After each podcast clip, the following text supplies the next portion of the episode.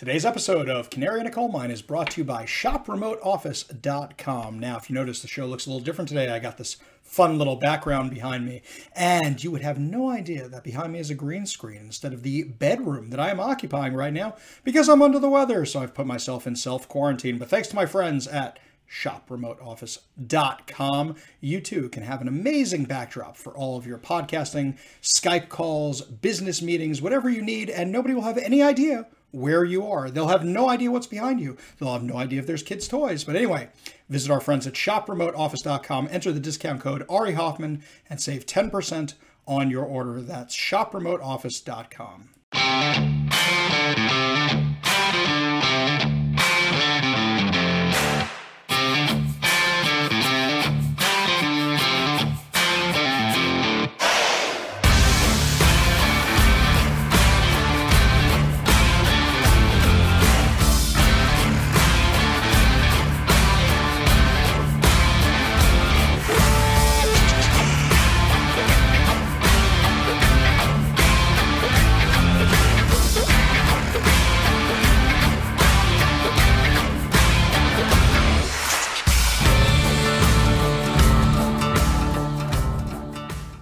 Meantime, tensions are mounting as a new autonomous zone has popped up in Portland, Oregon. The new area is now being called the Red House on Mississippi and has become a war zone of sorts. Local media reporting members of Antifa and BLM are among those rioting and attacking police within the autonomous zone. Our next guest has been reporting on what's happening there in a new article titled Portland's Autonomous Zone Occupied by Armed Antifa Militants. Joining us to discuss his piece and what's going on is Ari Hoffman, a reporter with the Post Millennial and former city council uh, candidate in Seattle. So, Ari, thanks for coming on today. Tell us a little bit more about this autonomous zone and how the Red House came to be. Well, it might be wrapping up soon. Apparently, Mayor Ted Wheeler of Portland, who allowed 100 consecutive straight nights of rioting in the city, has completed negotiations of a deal with the terrorists. But basically, what happened was there was a family that are sovereign Moors, and what they believe is that they're entitled to land and they are not U.S. citizens. They have a son who killed somebody while he was driving with a with no driver's license, and then another time was caught driving a fugitive around. They mortgaged the house in order to pay for his legal bills, and then felt they didn't need to pay for the mortgage. They haven't made a payment since 2018. Now we're finding out there are allegations of animal cruelty against this family, that they own another house elsewhere, and yet they've been claiming that they lost their house to the banks. Meanwhile, they own another house, and a GoFundMe was established and raised over $300,000 for them, and the house was only bought for 270. Okay, so a lot going on there, a lot of backstory, and yet all of this seems, quite frankly, pretty sketchy. You mentioned initially that there were some negotiations going on between the mayor and these people who live in the house and members who are participating in this zone. What kind of negotiations are these? What do these people really hope to accomplish here, and what's the mayor agreeing to? Right now, it seems as if the mayor is trying to negotiate a deal where the people who bought the property as an investment will sell it back to the family, and now the family is flush with cash. What they're trying to accomplish is really just giving in to terrorists. Because what happened is these Antifa activists will take anything and use it as a flashpoint. And as soon as they heard this family was being evicted, they tried to capitalize saying they were indigenous and moved in and started stealing barricades and barriers from construction sites, any piece of wood they can get their hands on, and building this fencing. This isn't like the Seattle CHOP where, depending on what time of day you went, it was more dangerous. This is round the clock Antifa activists guarding the place who claim that they're going to dismantle the zone now that they have this agreement with the mayor. Well, it is incredible how quickly these people do seem to gather together and create their own zones and internal government and rules and people guarding the area. But you mentioned CHOP. I want to go back to that for a moment. Uh, of course, the autonomous zone in Seattle, where the homicide rates, the city of Seattle, where homicide rates are soaring up close to 75% compared to the same time last year. According to recent data, now the city is weighing a bill that would ease some crimes under a so-called poverty defense. Here's a brief breakdown of the policy proposal here. I'll show it on your screen. It includes theft, trespassing, assault, excludes domestic violence, and driving while impaired. Uh, we really showed in the spotlight on Seattle over the summer, but tell me what's going on in the city based on this so, sort of new legislation uh, that's coming out in Seattle. Seattle has crime that's spiking 250%. The murder rate has more than doubled since the same time last year. It eclipsed last year's numbers completely just last month. We're at double the amount of murders we had last year total. So the Seattle City Council has decided that rather than having police enforce the crimes, they're going to defund the police and they're going to decriminalize misdemeanors. Because the only way to solve the kinds of data that they're seeing about spiking crime is to just forget it's ever happening. Well, good timing that the uh, mayor decides to retire, Mayor Jenny Durkan. Really quick, Ari, I know you ran for city council. Would you consider running for mayor of Seattle? I always keep my options open, but the question is is there really a path to victory in a city that has gone so far to the left? Mm. Well, they welcomed the CHOP zone with open arms. Ari Hoffman joining us live this morning here on National Report. Ari, thanks so much. Thank you. Have a great day. Welcome to Canary in a Coal Mine, your early warning system for all things absolutely insane and crazy happening in the wonderful state of Seattle, uh, state of Seattle, city of Seattle, and state of Washington. I'm your host, Ari Hoffman. So I'm a business owner, and it's been, I don't know, nine, ten months since this whole thing started. Wait a minute, hang on. Christmas is going to be the literal nine month anniversary of two weeks to flatten the curve. Think about that for a second. How much money have we seen in help from the government of Washington state? How much money have we seen in help from the government of Seattle? Nothing. How many dollars have we paid into the tax system of those two over the past few years? Let's see. This business, let's take my event rental company. Let's see, last five years, including thousands, thousands of dollars. I'm not going to say millions, but definitely thousands and thousands of dollars. My property taxes, everything else schools are closed, police department's being defunded, and all my money is going to pay for liberal activist causes rather than helping me in a time where I need it because the government shut down my business. Yes. The event rental company is one of the first things that was closed because events were canceled so quickly, and will probably be one of the last things to reopen. And one of the other things that's impacting my company so much is the constant break ins. Just can't afford it anymore.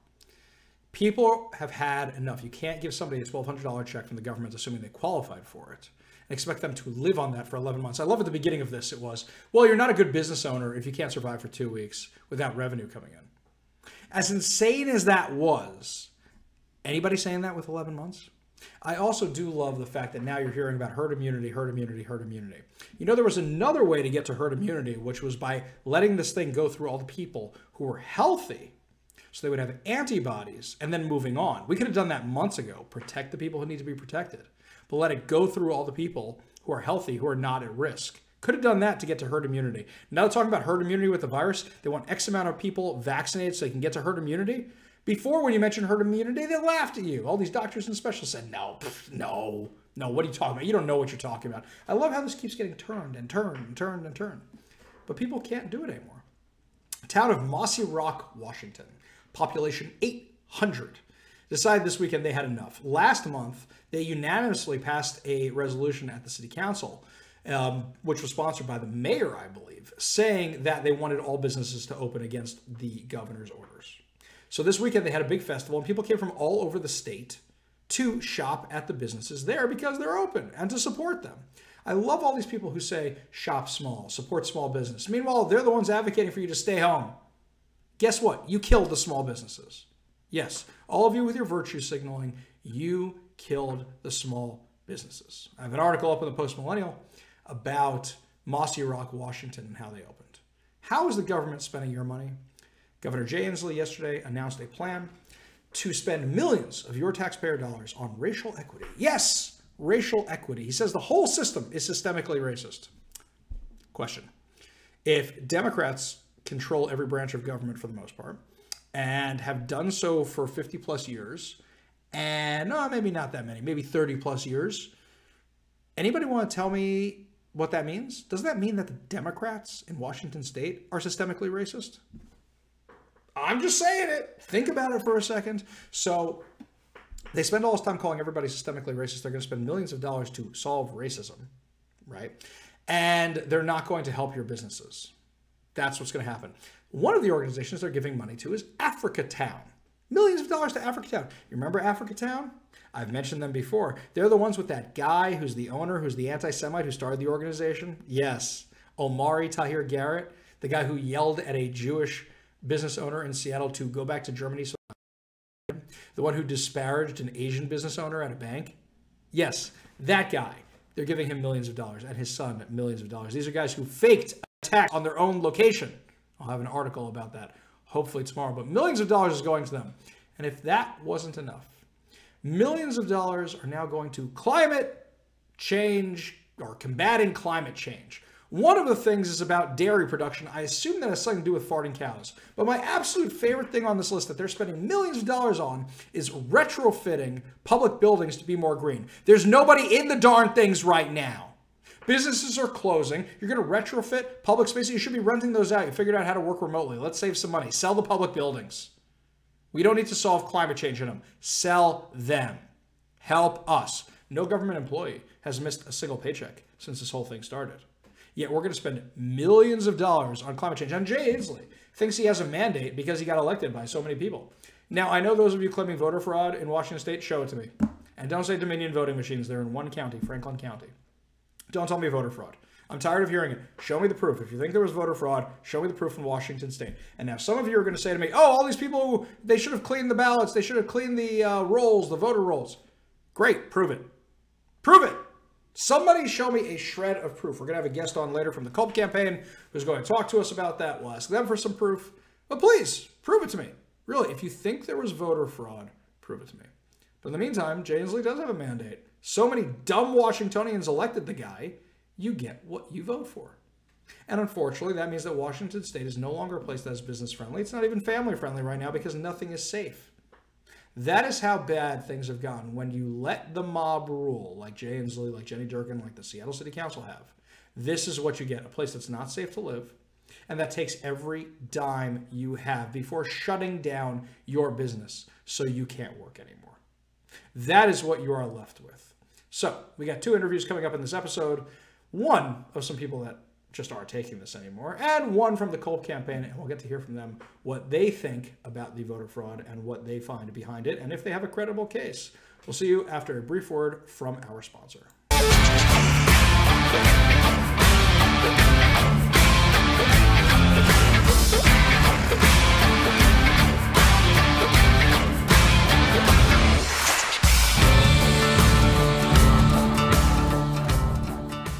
Welcome back to Canary in a Coal Mine. I'm here with Andrew Gustafson, who is here to talk to us about a group of people in Whatcom County that have had enough of Governor slash King slash Tyrant Jay Inslee's edicts about businesses being open and whether or not you can be, and is here to tell us about what him and some local residents are doing. Andrew, thanks so much for being with us. And what can you tell us about this organization?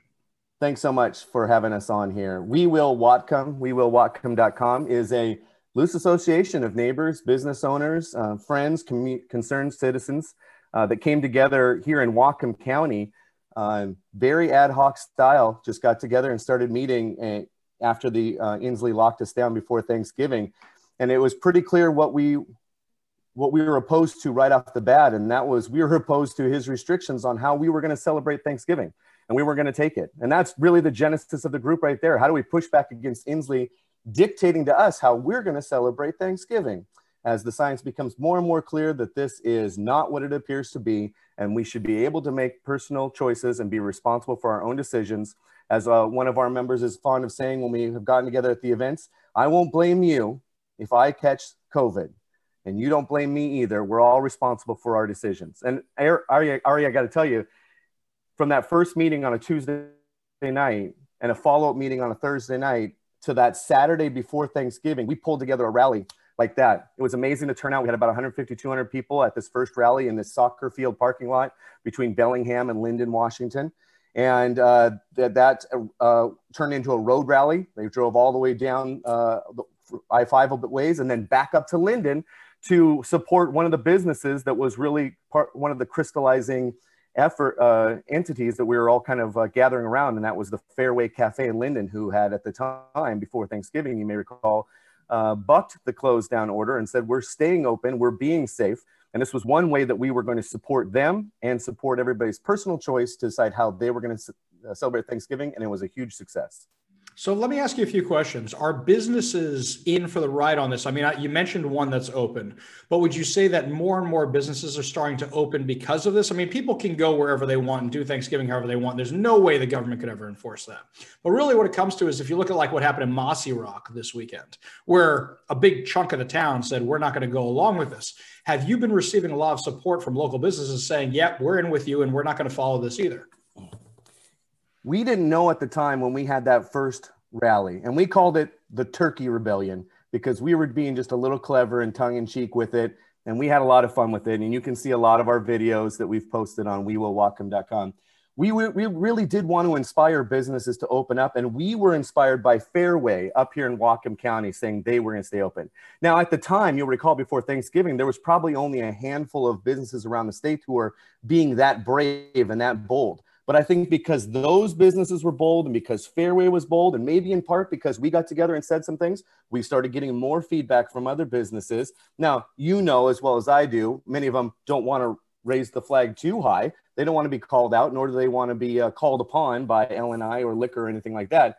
But they're quietly rebelling in, in small and big ways. And so we got such positive uh, response, Ari, that we planned an immediate follow up event. So Thanksgiving happened, and then we planned something else. We thought, well, what's more clever than the Turkey Rebellion? Let's have the Santa Rebellion. And up here in Lynden, Washington, week and a half ago, every year they have a light parade. All the tractors, all the implements, everything in the community dressed up in lights going down the center drag of Lynden. This year, you know, because of COVID, they had to do a reverse parade, which is where the vehicles are parked with lights on and the people drive by. Chamber of Commerce in Lynden, I know it's crazy. Chamber of Commerce in Lynden was having trouble even getting people to submit entries to dress up their tractors. Hang on, hang on, hang on. I gotta, I gotta stop you there because this is too crazy for words. Hang on a second. Last time I was at a parade, and it was one in a small town that did like a Christmas lights yes. parade, yeah. and you're still like 20 feet away from the nearest float. So, what was the thinking behind this? Why can't they just drive by? I don't understand bless their hearts, Lynden Chamber of Commerce. They were really trying to do their best in organizing this, working within the Whatcom County Health Department's restrictions and guidelines. So they were cleverly came up with this reverse parade. The vehicle, the uh, parade entries were parked and lit up, and the people were driving by and walking. Oh, so by. they don't want the people standing next to each other. They, they don't want to stand next to each other. So, so be, the the plan was that this this that this lighted parade that we were going to crash it. Basically, the Santa Rebellion was going to show up early. It's a light parade, so of course it happened after dark. It was officially starting at five. Well, we just pulled up to one of the empty parking lots right in the middle of the parade route with a flatbed truck with speakers, and uh, we had put on enough advance notice. Uh, we told everybody come and meet us in that parking lot at four o'clock, and we're going to have a little rally, and we're going to inspire the business owners. And that particular rally was all about inspiring businesses to open up. We used Fairway again as an example. We called out other businesses that were being brave and being bold and opening up and basically making the case that what can they really do if you all open up there is not enough liquor control there's not enough l&i to come and shut you all down and we're getting to know these people too we're finding out their names we're finding out what little chickens they are when they're actually confronted so what can you really do and that rally number two was the santa rebellion and that was all about inspiring uh, businesses to open up and we got such a positive response off that ari that we planned the Santa Rebellion Part Two, and that just happened this last weekend. And I'll tell you about that in a second. You know, I'll tell you, I got something right here. This I framed. This is the uh, oh, look at what my blue screen's doing to it. This is the um, letter that I got from Jay Inslee six times, mm-hmm. telling me that my business was operating illegally, even though they would never respond to any of my phone calls. They would never talk to any anybody. Nobody was ever available. They had some stooge in the office answering them, and I said, "How are we breaking it?" please tell me, come down here and inspect. They actually, this was interesting. Labor and Industries told me they wouldn't send an inspector to inspect my event rental company. And I said, great, can I get an extension on my permit renewal, you know, just right. until this is over? And they said, no, we can't do that. I said, so let me make sure I got this right. I have to have an inspection, which you say I'm not allowed to have because you won't give me uh, an extension on this permit, I'm going to lose my insurance and everything else like that. The stupidity that comes out of these people is absolutely mind boggling. So in the end, we did the inspection because they wanted us to. I said, well, if you're going to make us do an inspection where we have to be close to the when we're doing deliveries, we're going to operate and try and stop me. And I got four more letters. But you know, now they're just a collection. I'm just going to hang them up on the wall. That's what they're there for. Right.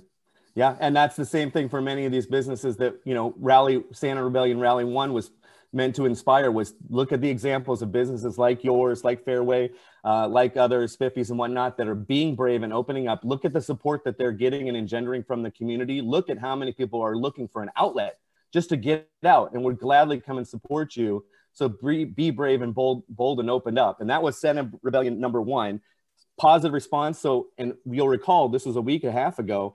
This is when we started seeing. Uh, this is when Fou- the Fouch came out and said, okay, actually, the schools is the safest place for kids after all. My bad. And that compiles on top of Redfield saying, hey, no, get them back in schools. And even um, that creepy Chris Reykdal character down at OSPI, who just recently was quoted uh, or he was caught on video or something like this. I've got the quote, I snagged it and posted it on my Facebook, saying that this, yeah, he had to acknowledge that this ex- experiment in uh, virtual schooling was failing even his own kids. So those three things come out inside of a week and a half of each other. And this is right before Santa Rebellion won. So we say we're doing this again. We did this route, this last rally here, just this last weekend here in Bellingham, Washington. Now we're getting down into enemy territory, Ari, because as you know, Bellingham is mini Seattle and downtown Bellingham is just a giant cluster. It, it, it, looks like mini Seattle with the tents and it just, it's a mess. So we stayed out of downtown Seattle. We parked it in North Seattle and our backdrop was and was a shut down Billy McHale's restaurant, not because of this, but it just as a great example to what could possibly happen if you continue down this path. You will see our countryside littered with abandoned restaurants, not unlike this shuttered Billy McHale's. And we pulled up that flatbed trailer again, speakers already ready to go. We had three excellent youth speakers that came up and spoke. This was uh, emceed by the county's TPUSA, Turning Point USA uh, representative. And so it was predominantly a youth focused event. And on the heels of those uh, revelations from the Fouch and from Redfield, uh, this was focused on getting the schools opened. And we again turned out another 200 people, raucous crowd with their own signs. Even we had signs, they brought their own signs, open schools now. It just happened that we planned this at the exact time that the Bellevue Association, School is Essential, was putting together their big rally to open schools down in Olympia. So, what a great confluence last Saturday was of people from around Washington saying, enough. We have to get the kids back in school so that the parents can go back to work so we can dig ourselves out of this economic depression. And it has to go in that order. The longer they keep the schools closed down like this and failing our kids, uh, the longer they're going to stall out any chance we have an economic recovery. And this message yeah. was well received. So I mean, I have I have kids at home, and they go to private school, and their private school keeps getting open, closed, open, closed because of who has this thing. I actually said to the principal the other day, I said, when do we get to the point where so many kids have had it? that would better just say, okay, the kids who haven't can stay home, but everybody else can go to school. And I see my kids suffering from the online stuff. I see how their grades went up when they went back to school and are coming back down when they have to go back to digital school. I'll tell you what, I'll make you an offer right now any business that is struggling, okay, really any business that is struggling, have them send me a 30 second script for a commercial and I will put it on my show. We're local, right? We're trying to be in the area. You have them reach out to me the same way you guys did through Facebook Messenger. I've had this going for a while now. Any business that you know of that is struggling, have them send me a 30 second clip and I will promote it to make sure that happens. I had to sell one of my businesses recently, actually, because of this whole thing. And thank God I did okay off the sale, but it doesn't replace the revenue source that's supposed to be coming from that thing afterwards, you know? Sure. So if anybody understands what these guys are going through, it's me. What is the next event you have planned? Do you got something for New Year's planned or Santa part three or four or five?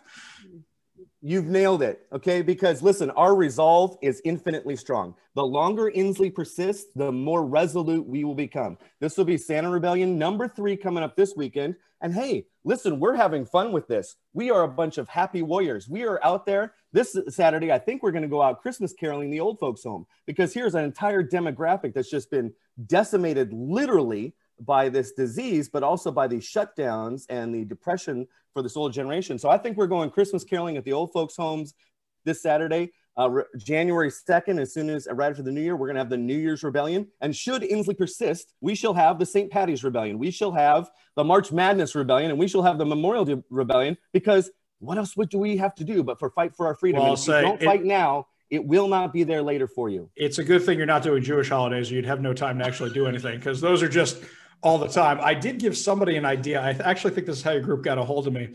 I posted on Facebook that if you guys want to do something really great, you get a bunch of food trucks and you set them up outside Inslee's house on Christmas. Right. And you actually just invite everybody to come. I mean, I know you want to be with your families on Christmas, so maybe Christmas Day or the day before Christmas, bring out Santa. Do everything out in the street in front of his house.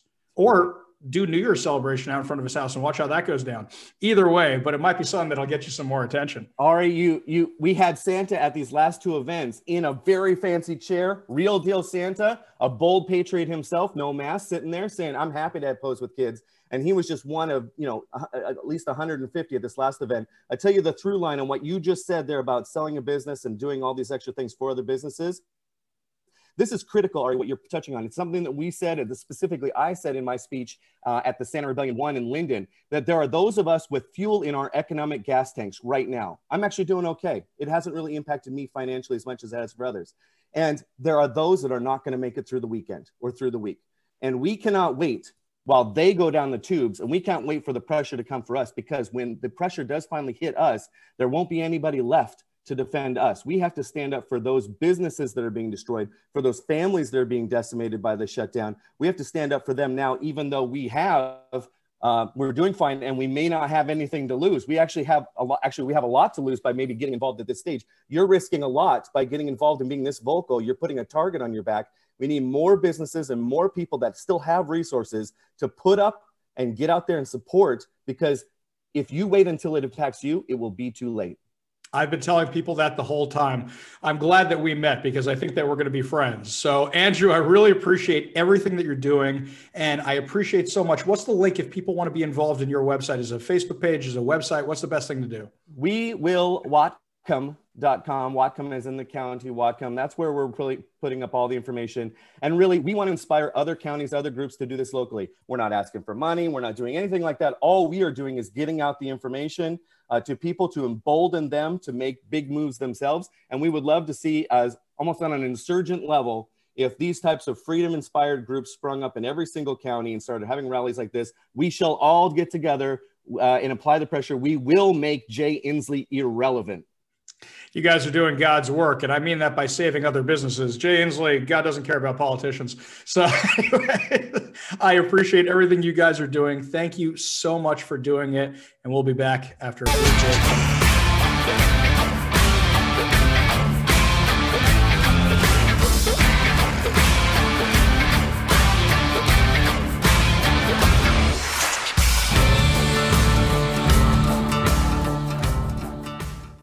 Welcome back to Canary in a Coal Mine. Chief Loren Culp, who ran for governor of Washington state, has not yet conceded the election of governor. Not that he needs to. An election process can go forward without a candidate conceding, as we've seen so clearly from national politics. But one of his campaign staffers, Chris Jurgen, is here today to join us and discuss some potential voter fraud that Mr. Culp is alleging against Washington state. Thank you so much for being with us today. It's a pleasure, Ari. Thank you very much for having me. So I watched the whole video with Dr. Pigeon and mm-hmm. Mr. Culp, Chief Culp, laying out the alleged voter fraud. Would you mind summarizing it for my audience, please?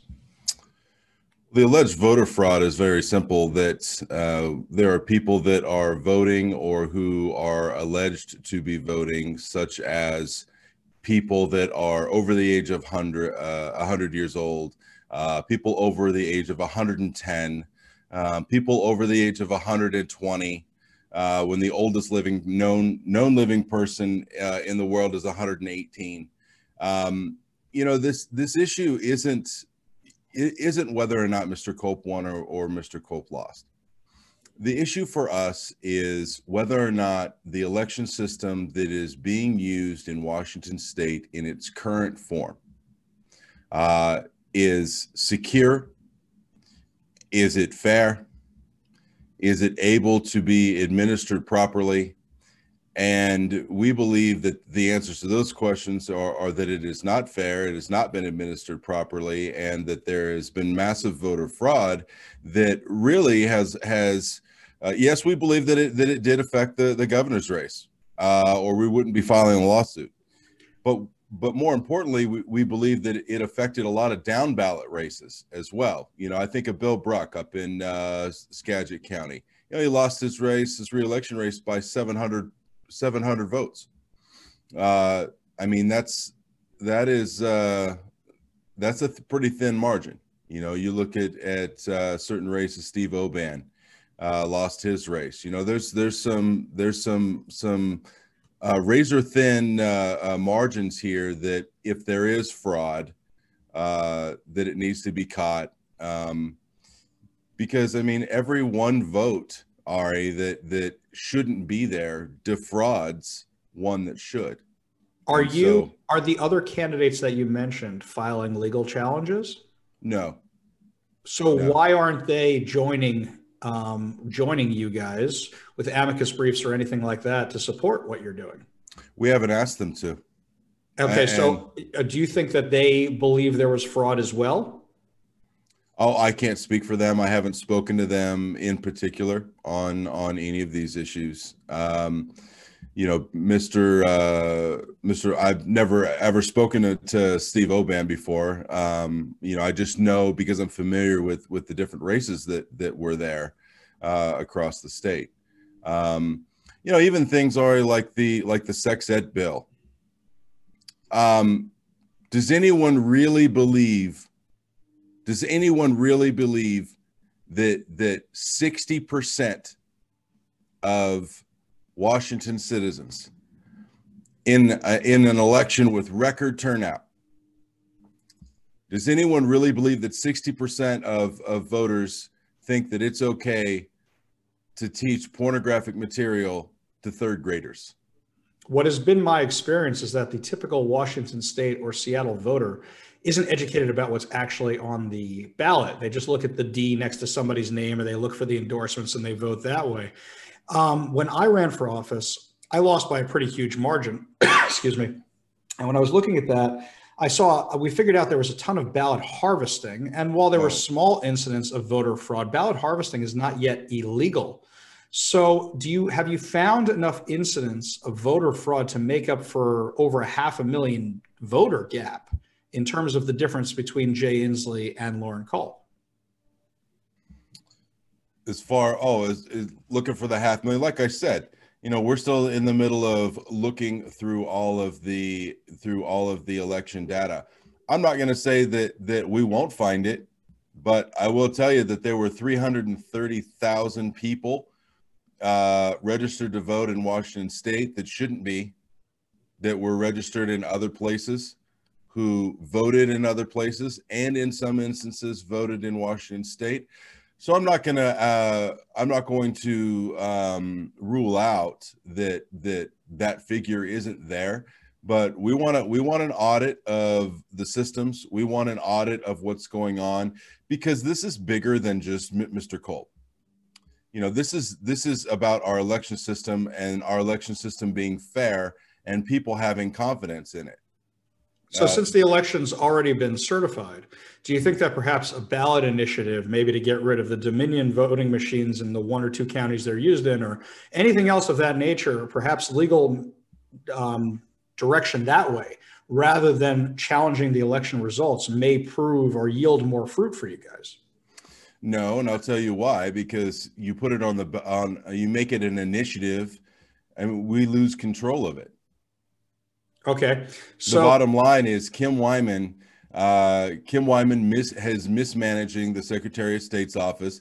Th- this goes beyond R versus D, right? This goes beyond Republican. This goes beyond Democrat. If she was a Democrat, we would be hitting this just as hard as we are with her being a Republican. It makes no difference to us what team she says she's playing on.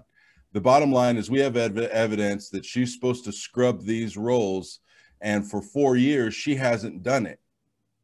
And we have evidence, hard evidence. I mean, the, these people are, are, you know, are putting, uh, uh, uh, signing a deposition under penalty of perjury, saying that certain things are going on in the Secretary of State's office that shouldn't be going on.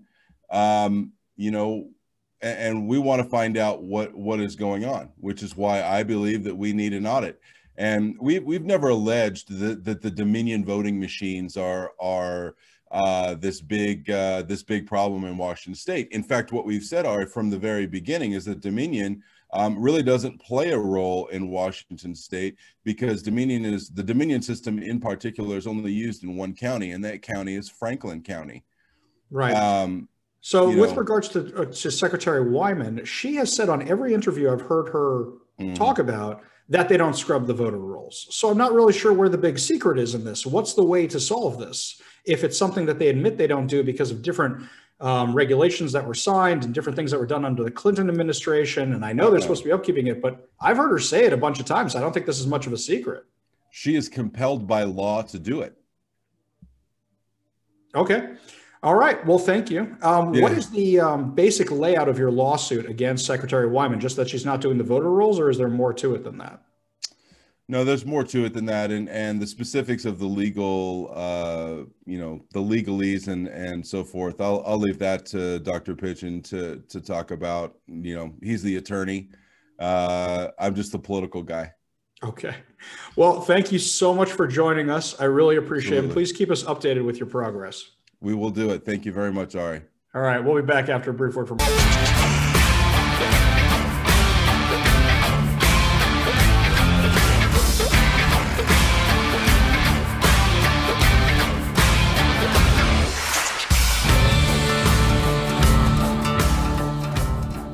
wrap up this week's episode, or today's episode of Canary in a Coal Mine, something interesting. I started reading the new Ready Player 2, which is a sequel to Ready Player 1. It is a leftist opium, opiate, opiate, opius, opiate, opius. It just, you know, the first one was great. It had all these 80s references, it had all this pop culture references, it had all this sci fi stuff, all this nerd fandom. It was great. It was a fun book. This one, it was like it's trying to out woke itself it also felt like they were trying so hard to write a sequel to make money. I did not see any benefit in this book. It wasn't fun at all. I am just not enjoying. Flip that over for a second. I started watching the Amazon show The Boys about a bunch of superheroes that are all corporately sponsored and horrible, horrible people. I'm not sure if I like this show yet. I kind of like my superheroes to be superheroes. You know, I don't like the the dark, they're awful people kind of thing. It just it kind of bothers me. So this show kind of bothers me, but yet I can't look away. I'm not going to say it's like a train wreck because the show is very well done, but I just can't look away. All these people are hating on the second season because it's political. You know, whatever. If they made it political, they made it political. I don't really care. I watch the stuff to get away from politics, so unless it's overt, I'm not going to care. Yes, there were some overt political references. Yes, there were some obvious digs at Trump. It's Hollywood. What do you expect? If you're watching TV, you're going to see that these days. That wasn't my biggest problem. It's just, it's graphic. It's really graphic, and yet I can't stop watching the thing. Anyway, those are a couple things while you're trapped in lockdown, or go break lockdown and find other things to do. But either event, we'll see you next time on the next episode of Canary in Coal Mine.